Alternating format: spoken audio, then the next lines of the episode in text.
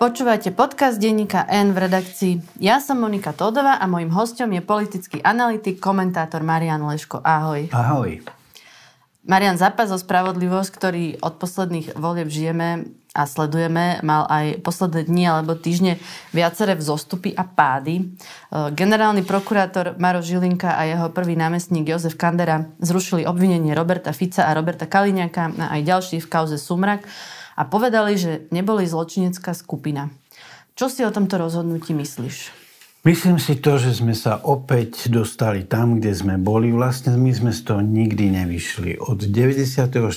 roku, keď Mečiar počas noci dlhej, dlhých nožov odrezal prokurátora Bacha od jeho funkcie, tak tu máme sústavne generálnych prokurátorov, ktorí sledujú jeden cieľ, dávať prokurátorskú imunitu ľuďom, ktorí sú prominentní, s ktorými majú nejaký vzťah, na ktorých majú väzby, od ktorých si niečo sľubujú. Nech už vezmeme Vala, nech už vezmeme Trnku, nech už vezmeme Tichého, Kováčika, Čižnára, všetci postupovali touto metodou. My sme generálny prokurátor, my rozhodneme o tom, kto sa bude zodpovedať za svoje skutky a kto nie.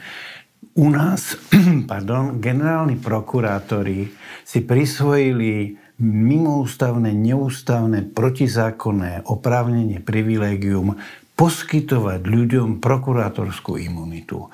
To je niečo, čo nás uh, sprevádza celú celé, celé dejiny Slovenskej republiky, lebo z, z, z, vznikli sme v 93.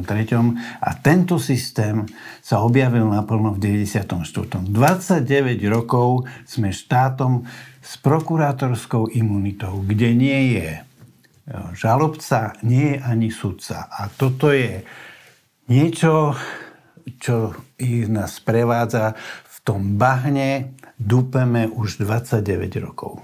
Prosím ťa, pripomeň nám mladším, kto bol prokurátor Bach. On bol Bacha, Bacho, Bacho.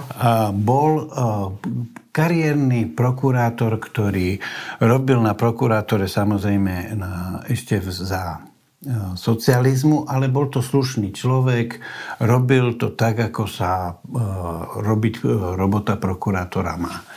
A Mečerovi to nevyhovovalo. On tam potreboval svojho človeka. Tak keď sa rozhodol v tom 94. v novembri, že odpíli všetkých najdôležitejších funkcionárov štátov, tak odpilil aj Bacha.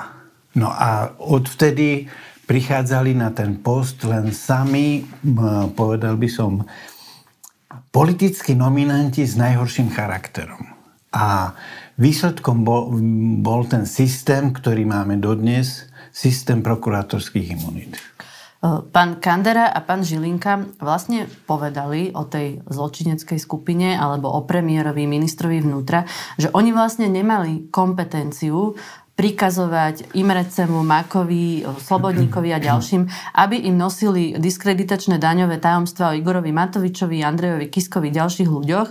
Teda ako keby síce to mohli požadovať, ale Imrece s Mákom ich nemali posluchnúť. Takže vlastne chybu spravili tí úradníci, že poslúchali tých politikov. Dobre som pochopila tú pointu Tú toho, logiku si pochopila dobre, že to je tak nekonečne cestná logika a tak formalistická, tak očividne účelová, že to naozaj musí každého ako zatriasť s ním do hĺbky duše, pretože Všetci vieme, kto nespadol z jahody, vie, že ak je tu normálna situácia, tak predseda vlády je šéfom výkonnej a zákonodárnej moci, pretože cez koalíciu ovplyvňuje to, čo robí e, parlament. Všetci vieme, že keď má na niečom záujem premiér, kto bude mať na starosti upratovaciu čatu v Giraltovskej knižnici, tak to zariadí. A tváriť sa, že Fico nemal právomoci, tak on vlastne nejaké právomoci neprekročil. Veď Fico mohol cez svojich e, ľudí, e, či už stranických, alebo podriadených mu funkčne zariadiť, čo len chcel. Veď ten sám si nakrútil to slávne video, kde telefonoval chudákovi šéfovi Všeobecnej zdravotnej poisťovne, kde ho sprdol na tri doby ako psa Alika. A čo on má so šéfom Všeobecnej zdravotnej poisťovne? Um, páni Kandera a Žilinka sa tvária, ako keby neexistovala realita, ako keby existoval iba svet práva, kde ako právo žije vlastným životom, kde nemá nejaký presah na spoločenské kontexty. No keď sa chcem tváriť, že som idiot, tak sa môžem. Ale normálni ľudia nemajú dôvod podliehať tomu jeho pohľadu. Predsa Imrece aj Mákovi povedali, že tie funkcie im posvedcovali práve Fico a Kaliňák, oligarchovia, že bez nich by vlastne neboli v tej pozícii, ktorej Pres, boli. Presne tak, oni sa tam nedostali náhodne výberovým konaním, kde nejaká nezávislá komisia posadzovala ich kvality. Už len samotný fakt, že vznikol systém dorovnávania, kde... Dorovnávania platov. Platov, kde Kaliňák mu povedal Imrecemu, choď si za Brhelom, aby ti dorovnal. No veď to bolo jasné, že chceli tam mať svojich ľudí, o ktorých si bol mohli byť istí, že takto na lusknutie prsta urobia všetko, čo od nich chcú.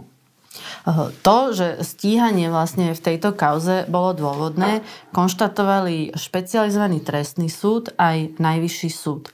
Ako je vlastne vôbec možné, že potom príde Žilinka s Kanderom a ako keby stáli nad tými súdmi a povedia, že to stíhanie je nezákonné. Toto tí sudcovia nevidia na tom najvyššom súde alebo špecializovanom trestnom súde?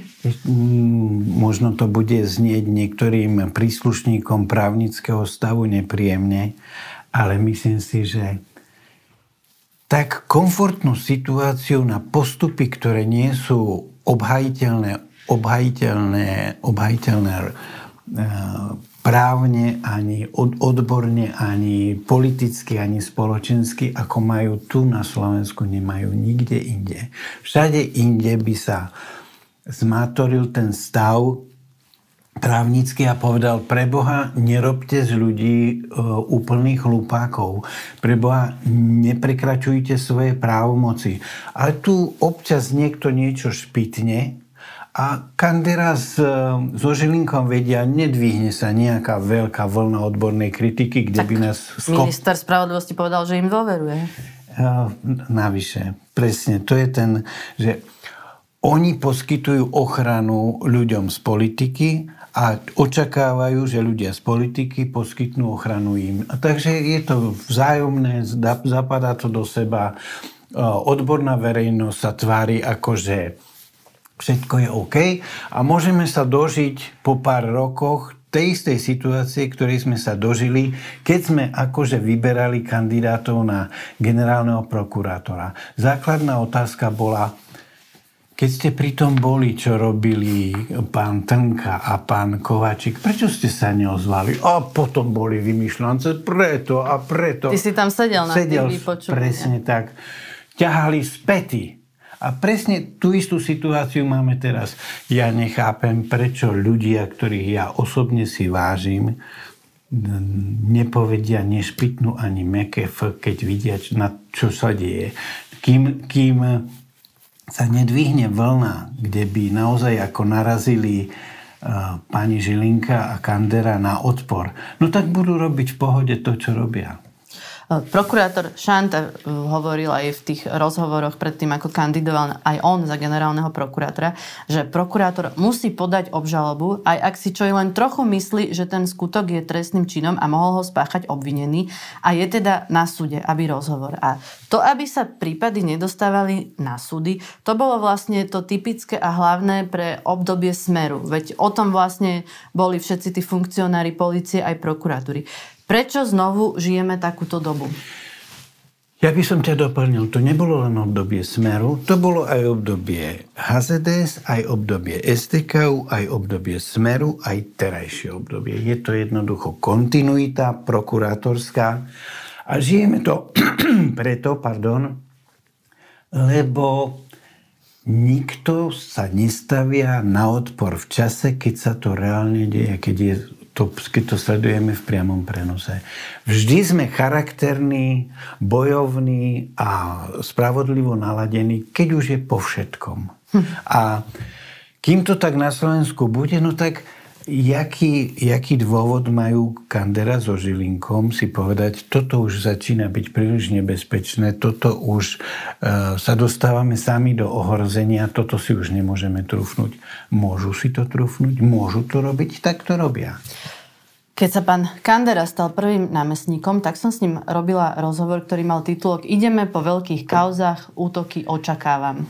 A on tam povedal, tým ľuďom ide strašne oveľa, sú tam vysoké sadzby a ide o ľudí, ktorí boli vo vysokých postaveniach.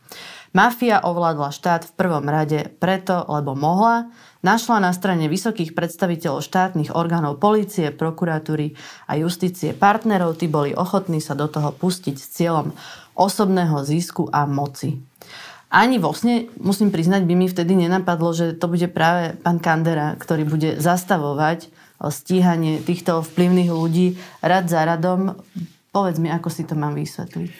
No, je to naozaj ťažké na vysvetlenie. Ja som tiež narazil, teraz nedávno som niečo hľadal a pán Kandera bol na krste knihy o mafii na Slovensku v 2019, ak si to dobre pamätám, a tam povedal, No, situácia je naozaj veľmi zlá, lebo človek už sa pomaly hanby priznať sa, kde pracuje, povedal. Vtedy pracoval na generálnej prokuratúre, nie v dnešnej funkcii. To, to aj mne hovorili inak no. tiež v tom rozhovore. A teraz si hovorím, a teraz sa ty môžeš môže pán Kandera hrdiť, že je zástupcom... Alebo iný prokurátor? Alebo môže teraz prokurátor. byť pyšný? Problém je, že my naozaj do tých ľudí nevidíme a na rozdiel od politikov, generálni prokurá, prokurátori vôbec a generálni a jeho zástupca obzvlášť, veľa vecí robia takých, ku ktorým verejnosť nemá prístup. Nie je to na svetle Božom, je to v podstate v zavretej kancelárii. My sme u pánu Kanderovi vedeli, že sa dostal do konfliktu s Harabinom. A tú čiastkovú správnu vec sme si vyhodnotili tak, asi to bude hodnotovo, postojovo, názorovo, morálne a mentálne v poriadku. Len my nevieme, prečo sa dostal s pánom Harabinom do konfliktu, len sme si z toho odvodili, asi to nebude také zlé s ním, keď sa dostal s Harabinom do konfliktu. A to je jedna vec. A druhá, jeden, jednej podobe človek vystupuje, kým nemá moc a v úplne inej podobe vystupuje, keď ju má. Jednoducho tá kryštalizácia na tom základe, že som sa dostal k nejakým právomociam, k nejakej moci, k nejakému vplyvu, ľudí mení. A to sa vopred nikdy nedá odhadnúť, ako ich to zmení. Toto je aj ten dôvod vlastne, prečo sa to deje, lebo vieš, akože to, že sme tu mali problémy vlastne s generálnymi prokurátormi, ktorí chránili politikov, bolo veľkou témou aj tej poslednej voľby, veď preto boli aj tie podrobné vypočúvania. Presne tak. Preto sme tam všetci hodiny sedeli, dávali sa naozaj rôzne otázky, dokonca museli odpovedať na všelijaké anonymné podnety, ktoré ani ten poslanec si nestihol overiť, ale už to tam prečítal a aj tak sa to zase hm. nepodarilo? Lebo majú tú výhodu, že oproti všetkým ľuďom v tej sále oni mali tých informácií najviac a nebola oponentúra z vnútorného prostredia. Ja som nezachytil, že by sa v tom čase boli ľudia z prostredia prokurátori vyjadrovali k profilu týchto kandidátov. Určite mali na nich informácie, ale si povedali, nebuď nestojí mi to za to, aby ja som teraz vybehol s tým, že pán Žilinka to alebo ono. Jednoducho, e, ži a nechaj žiť, veď ak by ho náhodou zvolili, prečo ja by som mal byť, mal trpieť, pretože som si dovolil povedať e, niečo úprimne. Opravnenie podávať návrh na disciplinárne konanie voči pánovi Žilinkovi má prezidentka Zuzana Čaputová. Ona to zvážovala kvôli tomu šíreniu ruskej propagandy, ale doteraz teda neoznámila, ako sa rozhodla a ten návrh nepodala. Nemala by konať? Je to veľmi ťažké na rozhodnutie, vôbec jej to nezávidím, pretože nejakým spôsobom je naformulovaný zákon a je veľmi, e, ten, kto sa bráni, je vo veľkej výhode pred tým, kto žaluje, pretože ten, kto žaluje, musí uniesť dôkazné bremeno. A ten zákon, povedzme si úprimne, nie je postavený tak, aby sa ľudia, ktorí sa niečoho dopustili, e, mali ťažké chvíle. Ten zákon je naformulovaný vágne, neurčito, nekonkrétne. Pri, keď je tam šikovný advokát, tak dokáže to naozaj ako nájsť si dôvody, prečo to nie je dôvod na disciplinárne konanie. To je ad jedna, že toto nie je vec, ako my posudzujeme z politicko-spoločensko-politického hľadiska. Tamto je čiste právna vec. A ak nemáte v práve základ na to, aby ste urobili z niečoho palicu, tak tú palicu si nevymyslíte. A druhá vec, posudzovať to bude 5 senát. Traja sudcovia, dvaja prokurátori. Stačí jeden sudca a je rozhodnuté. Pretože sledujeme radu prokurátorov. Takto ju má pán Žilinka pod palcom a určite nanominuje takých ľudí, na ktorých sa môže spoláhnuť. Jeden sudca stačí, aby povedal, toto nie je vôbec opodstatnená žaloba a pán Žilinka bude ako neviniatko, ktoré je chudák obeťou prenasledovania prezidentky. Ešte jedna otázka k tejto téme. Podpredsednička hlasu pani Saková to rozhodnutie Žilinku a Kanderu komentovala tak, že nie je možné ukradnúť bicykel bez bicykla, tak ako nie je možné založiť zločineckú skupinu bez jej členov. Táto vláda na čele s Oľanou chcela nastoliť spravodlivosť, ale ponorila sa do bahna zneužívania moci, policie, orgánov štátu a stiahla doň aj celé Slovensko. E, pripomenula nám vlastne pani Saková, že akákoľvek vláda s Petrom Pelegrinim bude síce možno prozápadná, ale rozhodne sa nebude vyšetrovať korupcia ani vplyvní ľudia, ktorí ju páchali? Pani Saková pravidelne nevyužíva možnosť, aby zostala ticho. Všetci si pamätáme príbeh e, prokurátora Špírka a to, ako ho, a to poviem tak, ako to je, odkráglovali Kaliňák s parom, aby nemohol vyšetrovať jeden prípad, ktorý viedol nielen ku Kaliňákovi, ale aj k pani Sakovej, pretože pani Saková vtedy ako blízka spolupracovníčka Kaliňáka vlastne zabezpečovala všetky verejné obstarávania pre ministerstvo a hlavne to, v ktorom pán Špírka sa chcel rozobrať a v ktorom chcel žalovať ľudí z ministerstva. Takže keď hovorí, že niekto niečo konštruuje, je to účelová lož, pretože naozaj, ak by nebolo e, došlo k tomu, že pán Špírko musel z toho vyšetrovania, bol z toho vyšetrovania stiahnutý, tak nie sme možno v inej situácii. A pani Sáková byť si tie reči o tom, že ako sa tu zneužíva právo proti chudákom z opozície, mohla naozaj odpustiť pána Haščaka z Penty, ale aj pána Malcharka, pani Bubeníkovú a ďalších prvýkrát obvinili v kauze Gorila v podstate za podstatu toho, o čom tá kauza je, založenie zločineckej skupiny, zneužívanie moci. Budeme brať ako samozrejme, že zase zauraduje pán Žilinka? Je to sme na začiatku cesty, kam tá cesta povedie. Jedno je jasné, že sa nemôžu spoliehať na odpočúvanie, odposluchy, ktoré sú známe ako spis Gorila, pretože ústavný súd už povedal, že to nebolo získané o zákonnou cestou. Musia nájsť iné argumenty, iné dôkazy, iné svedectvá. Netuším, či niečo naozaj relevantné majú, alebo je to v pokus, ktorý tak ako ten predchádzajúci skončí nejakým veľkým neúspechom. Budeme si musieť počkať. Ono sa časom vždy vynoria základné informácie, jaké sú dôkazy, kto tam svedčí, na čo, o čom sa to obvinenie opiera. Musíme si počkať a uvidíme. Krátko potom, ako informáciu o Gorile zverejnili médiá, SAS oznámila, že podala návrh na vyslovenie nedôvery Eduardovi Hegerovi. Predseda strany Sulík okrem iného povedal, táto koalícia dávno prestala bojovať proti mafii a proti korupcii. Trafila podľa teba sa správne moment na podanie tohto návrhu? Tak je to záležitosť, o, keď si ja hovorím, že buď to ja tomu nerozumiem, alebo sa tomu nedá rozumieť. A priznám sa, že ja tomu nerozumiem. Máme situáciu, kedy sa baví celý parlament, celá spoločnosť to sleduje o rozpočte. Máme evidentný konflikt medzi Kolárom, ktorý chce urobiť deal s Tarabovcami a za podporu rozpočtu presadiť, ja neviem, aké šialenstva. Máme 15 poslancov, ktorí sa proti tomu postavili.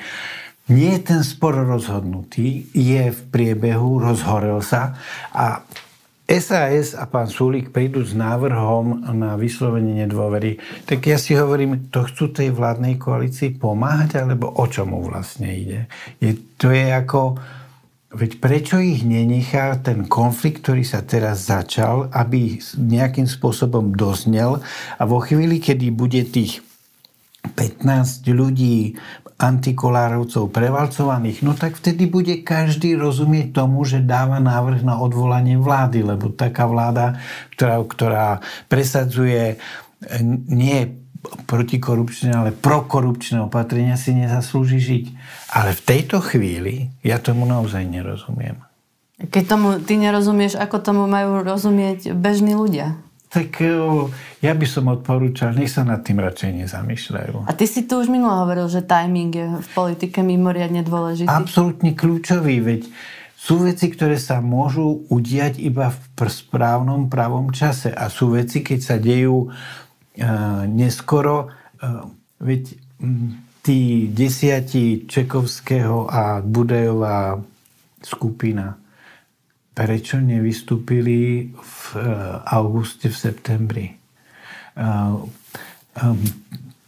Juraj Šeliga takisto mal tú možnosť vstúpiť do toho sporu. A teraz už je pozde naháňať e, ten vlak, ktorý už dávno odišiel. No počkaj, ale Juraj Šeliga teraz povedal, že vlastne najprv sa musí hlasovať o tých Tarabových áno, návrhoch áno. a až potom o rozpočte, lebo on, oni chcú vidieť, že tie Tarabové návrhy neprejdú, Presne. aby podporili rozpočet. Áno. A ty si tu minule povedal takú vetu, ktorá sa dozaj šírila na sociálnych sieťach, že Šeliga sa správa ako manžel, ktorý do poslednej chvíle nechce vidieť, že mu je manželka neverná. A hovorí si opäť tá trápna neistota. Opäť tá trápna neistota. Takže teraz uh, už sa spametal?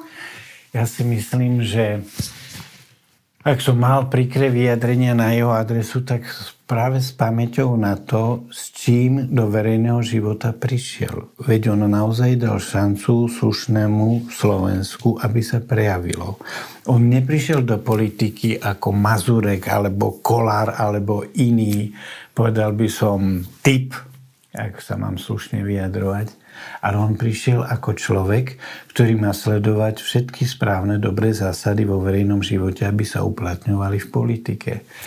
A to, že ako sa správal e, v tom čase, keď sa lámala, lámal chlieb, ja samozrejme nie som e, jeho spovedník, ja nemôžem povedať ego te absolvo, ale naozaj teraz robí správnu vec, lebo vo chvíli, kedy by sa schválil rozpočet na základe, eh, povedal by som, zločineckého dílu medzi Kolárom a Tarabom, tak to už naozaj v takej vláde, keby v takej vláde zostal, tak zničí, zdevastuje a um, poníži všetko, čo robil ako predstaviteľ Eh, hnutie za slušné Slovensko. Ešte sa vrátim ale teda k tomu návrhu SAS, lebo tá debata o tom, že či má táto vláda zmysel kvôli vyšetrovaniu tých veľkých kaos, alebo prevažili tie jej zlyhania a viac škodí krajine tá samotná existencia, táto je vlastne od začiatku, aj my sa tu o tom stále rozprávame. Aký je teraz vlastne tvoj názor?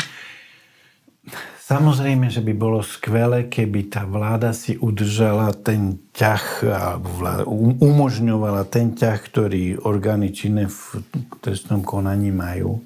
Lenže vidíme, že generálna prokuratúra už postavila strop. Že tu zostáva ten ťah, naj, niž, nižšia stredná úroveň áno, ale najvyšší nie. Už postavili strop. A všetci vieme, že možno Brhel, možno Beder, možno niektorí ďalší si to nejakým spôsobom odskáču, ale už určite nie Fico, Kaliňák a tak tí z politického rangu. A to je len jeden rozmer. No, aj to je niečo, nie? Aj to je niečo, Zase ale... nebuďme úplne akože... Aj to je niečo, ale, musím povedať ale, Vláda nie je len o nastolovaní spravodlivosti. Vláda je o komplexnom spravovaní krajiny. Vláda je o tom, čo sa deje v zdravotníctve, školstve, v hospodárstve, v zahraničnej politike. Vláda je komplexný orgán na komplexnú činnosť. A ak si vezmem do úvahy, že Igor Matovič spolu s Milanom Krajniakom a za podpory Borisa Kolára chcú rozpočet bez výdavkových limitov, hoci to je priame ohrozenie 6 miliard z e, fondu e, alebo z plánu obnovy a e, z plánu obnovy, tak si hovorím, má táto vláda zmysel, keď úplne bezdôvodne, bez akéhokoľvek racionálneho základu ohrozuje krajinu, že nedostane 6 miliard. Čiže oni tie peniaze neukradnú, ale prídeme o ne inak, hej? Kvôli ich nekompetentnosti a niečomu, čo sa nedá racionálne vysvetliť. Ako si vysvetľuješ pri tej SAS to, že no, celý klub nehlasoval za odvolanie Romana Mikulca, ale Sulik hovorí, že celý klub je za vyslovenie nedôvery celej vláde. Mária Koliková hovorí, že to vlastne je preto, lebo tie udalosti sa zbehli strašne rýchlo, nestihli si to ešte ako keby vydiskutovať. Ona sama zmenila názor do poslednej chvíle, ona hlasovala za odvolanie Mikulca. Ťažko sa tomu rozumie, pretože zachrániť niekoho z rozbúrených vôd tým, že ho vyťahneme na loď a potom v zápäti celú tú loď potopíme. Tak je to naozaj ako... Každý kladie otázku, aký to má zmysel, o čo vlastne ide. Keby uh, som vzal do úvahy základné racionálne jadro tohto počínania, no veď pádom vlády padne aj ten e, minister, ktorého chceli zachrániť. Tak o čom vlastne celé, celé to podujatie, to hemženie SAS vlastne je? Braňo Bezák to napísal veľmi pekne. Idú amputovať ruku, ale predtým urobili manikúru na tých nechtoch. Ešte jedna vec, ktorá môže pôsobiť zmetočne. Oni vlastne hovoria, že dôverujú policajnému prezidentovi Hamranovi, ale však e, s vládou vlastne padne aj Hamran. Padol by aj s Mikulcom. E, na to Mária Koliková pri tom Mikulcovi povedala, že ona si nemyslí, že by Hamran skončil, keby skončil Mikulec. Je to tak? Ja si myslím, že tie zákony, ktoré poprijali, aby Mikulec mal vplyv na to, že kto bude policajným prezidentom. Tie zákony umožňujú každej ďalšej garnitúre vymeniť toho policajného prezidenta do troch dní. To je ad 1, ad 2. Nikto nie je taký, povedal by som, odvážny alebo odolný, aby bol mi policajným prezidentom vo chvíli, kedy človek, ktorý ho má pod palcom, mu dáva najavo, že ho tam na tej funkcii nechce. To aj ten Lučanský, keď videl, že čo sa deje, tak povedal, že stačilo, odchádzam, lebo toto policajný prezident nemôže ustať proti ministrovi vnútra. Pani Koliková tiež hovorí, že vláda podľa nej nepadne, ale že pointa vlastne toho ich návrhu je aj v tom, aby sa ukázalo, e, kto ju drží. Neukáže sa. Je podstatný rozdiel medzi vyslovovaním nedôvery a hlasovaním o dôvere. Keď vyslovujete nedôveru, tak podporíte vládu tým, že treba sa tej, toho hlasovania nezúčastníte. Každý, kto chc- bude chcieť podporiť Hegerovú vládu, môže mu meškať vlak, e, zastaviť pre poruchu električka, padnúť lietadlo. Povie, že má COVID. Po, povie, že má COVID, že ho bolelo brucho, musel zachraňovať manželku.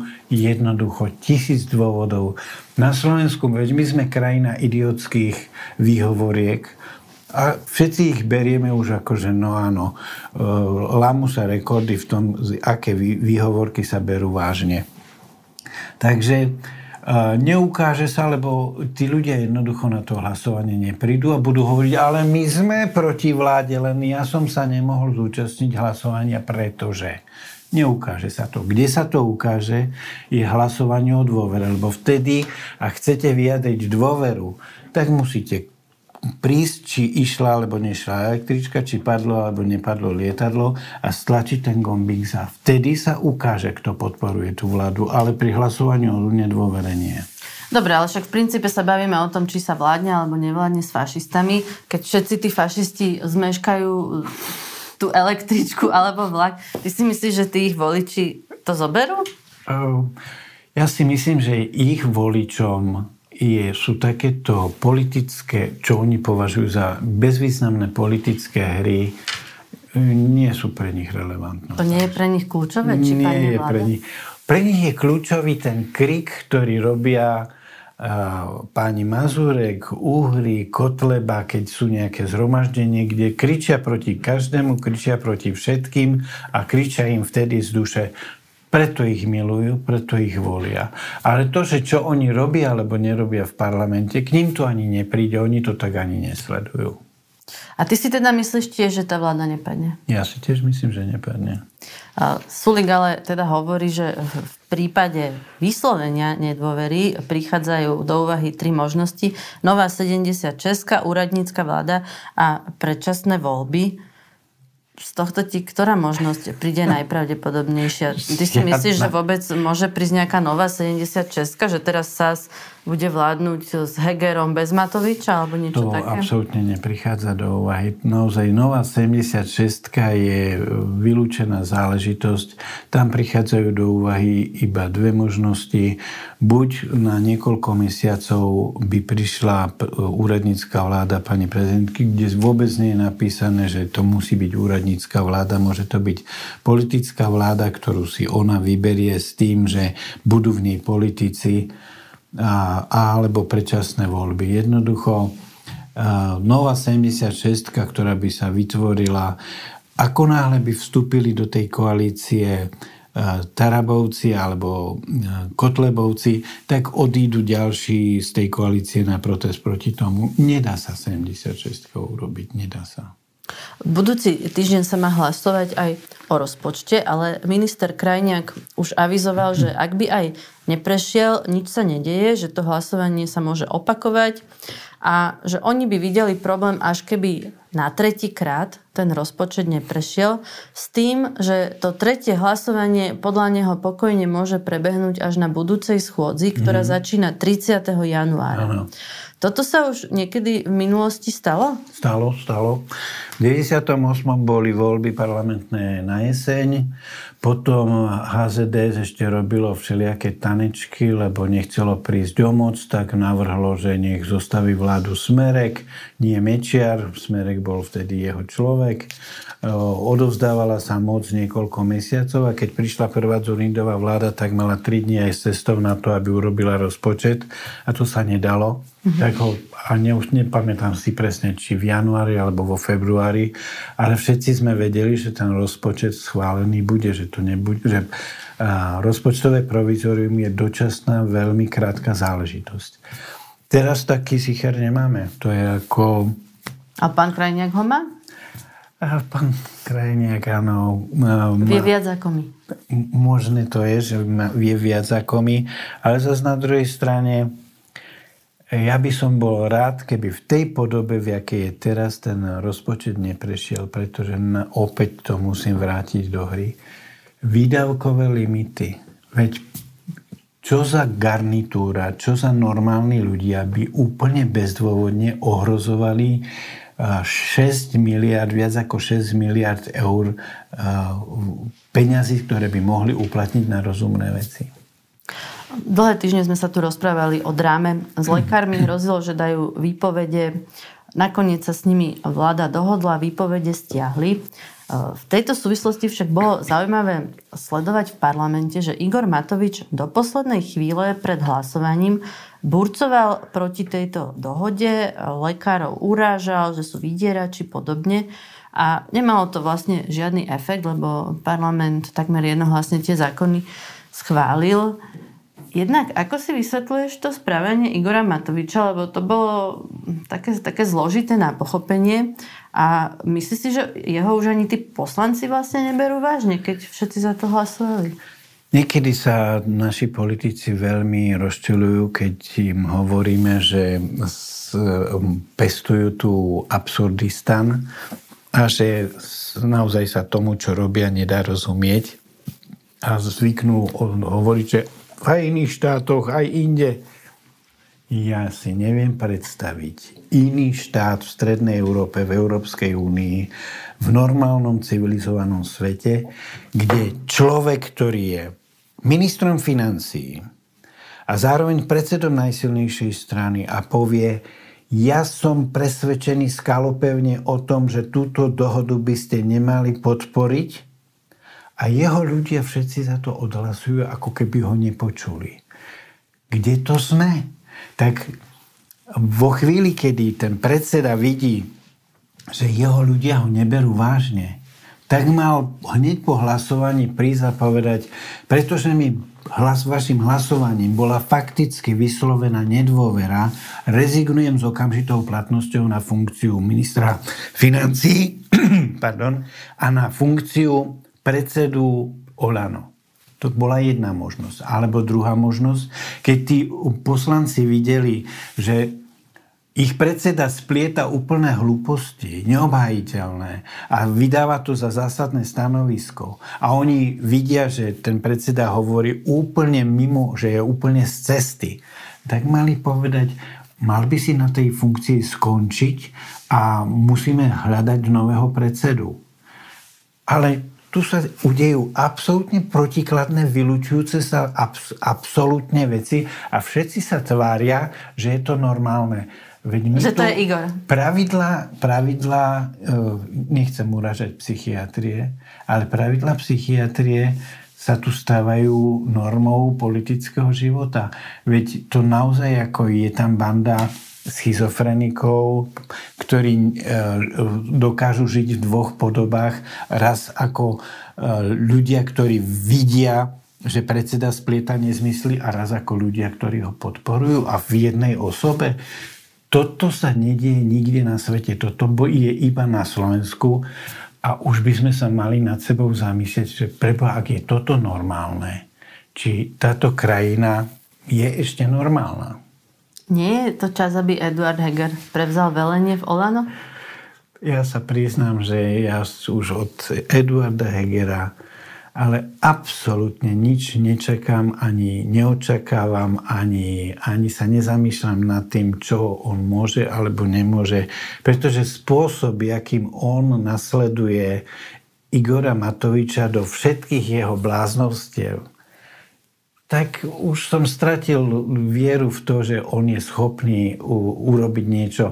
Áno, iba keby mu Matovič prikázal, musíš to vziať, Edo, lebo ja ti hovorím, že to musíš vziať. Vtedy by to zobral, ale kým to Matovič nepovie, tak Edo nič neurobi. A, a je to v podstate zabitá záležitosť. Vieš čo, ale ešte sa pristavím pri tom Hegerovi, lebo ty, ale aj ďalší komentátori, všetci píšete, že on vlastne pri tom Matovičovi stráca ľudskú dôstojnosť. Ale nie je to práve, že obdivuhodné, že on dokáže vládnuť napriek Matovičovi, že, že má tú väčšinu v podstate a stále hovorí, ako sa všetko darí. Vieš, koľko úsilia ho to musí stať? Prečo vlastne toto vy nikdy neoceníte aj v tých textoch, aj v tých komentároch? Ja to neocenujem hlavne z jedného dôvodu. Ja som presvedčený o tom, že pán Heger je slušný človek, že máte najlepšie úmysly, ale on bol v jednej dileme, ktorú vyriešil absolútne nesprávne a odtedy ide po tom chodníku, ktorý vedie do úplnej záhuby, ak to mám tak povedať. On si vymal, bol v situácii, kedy si mal vybrať medzi lojalitou jednému človeku a lojalitou voči krajine.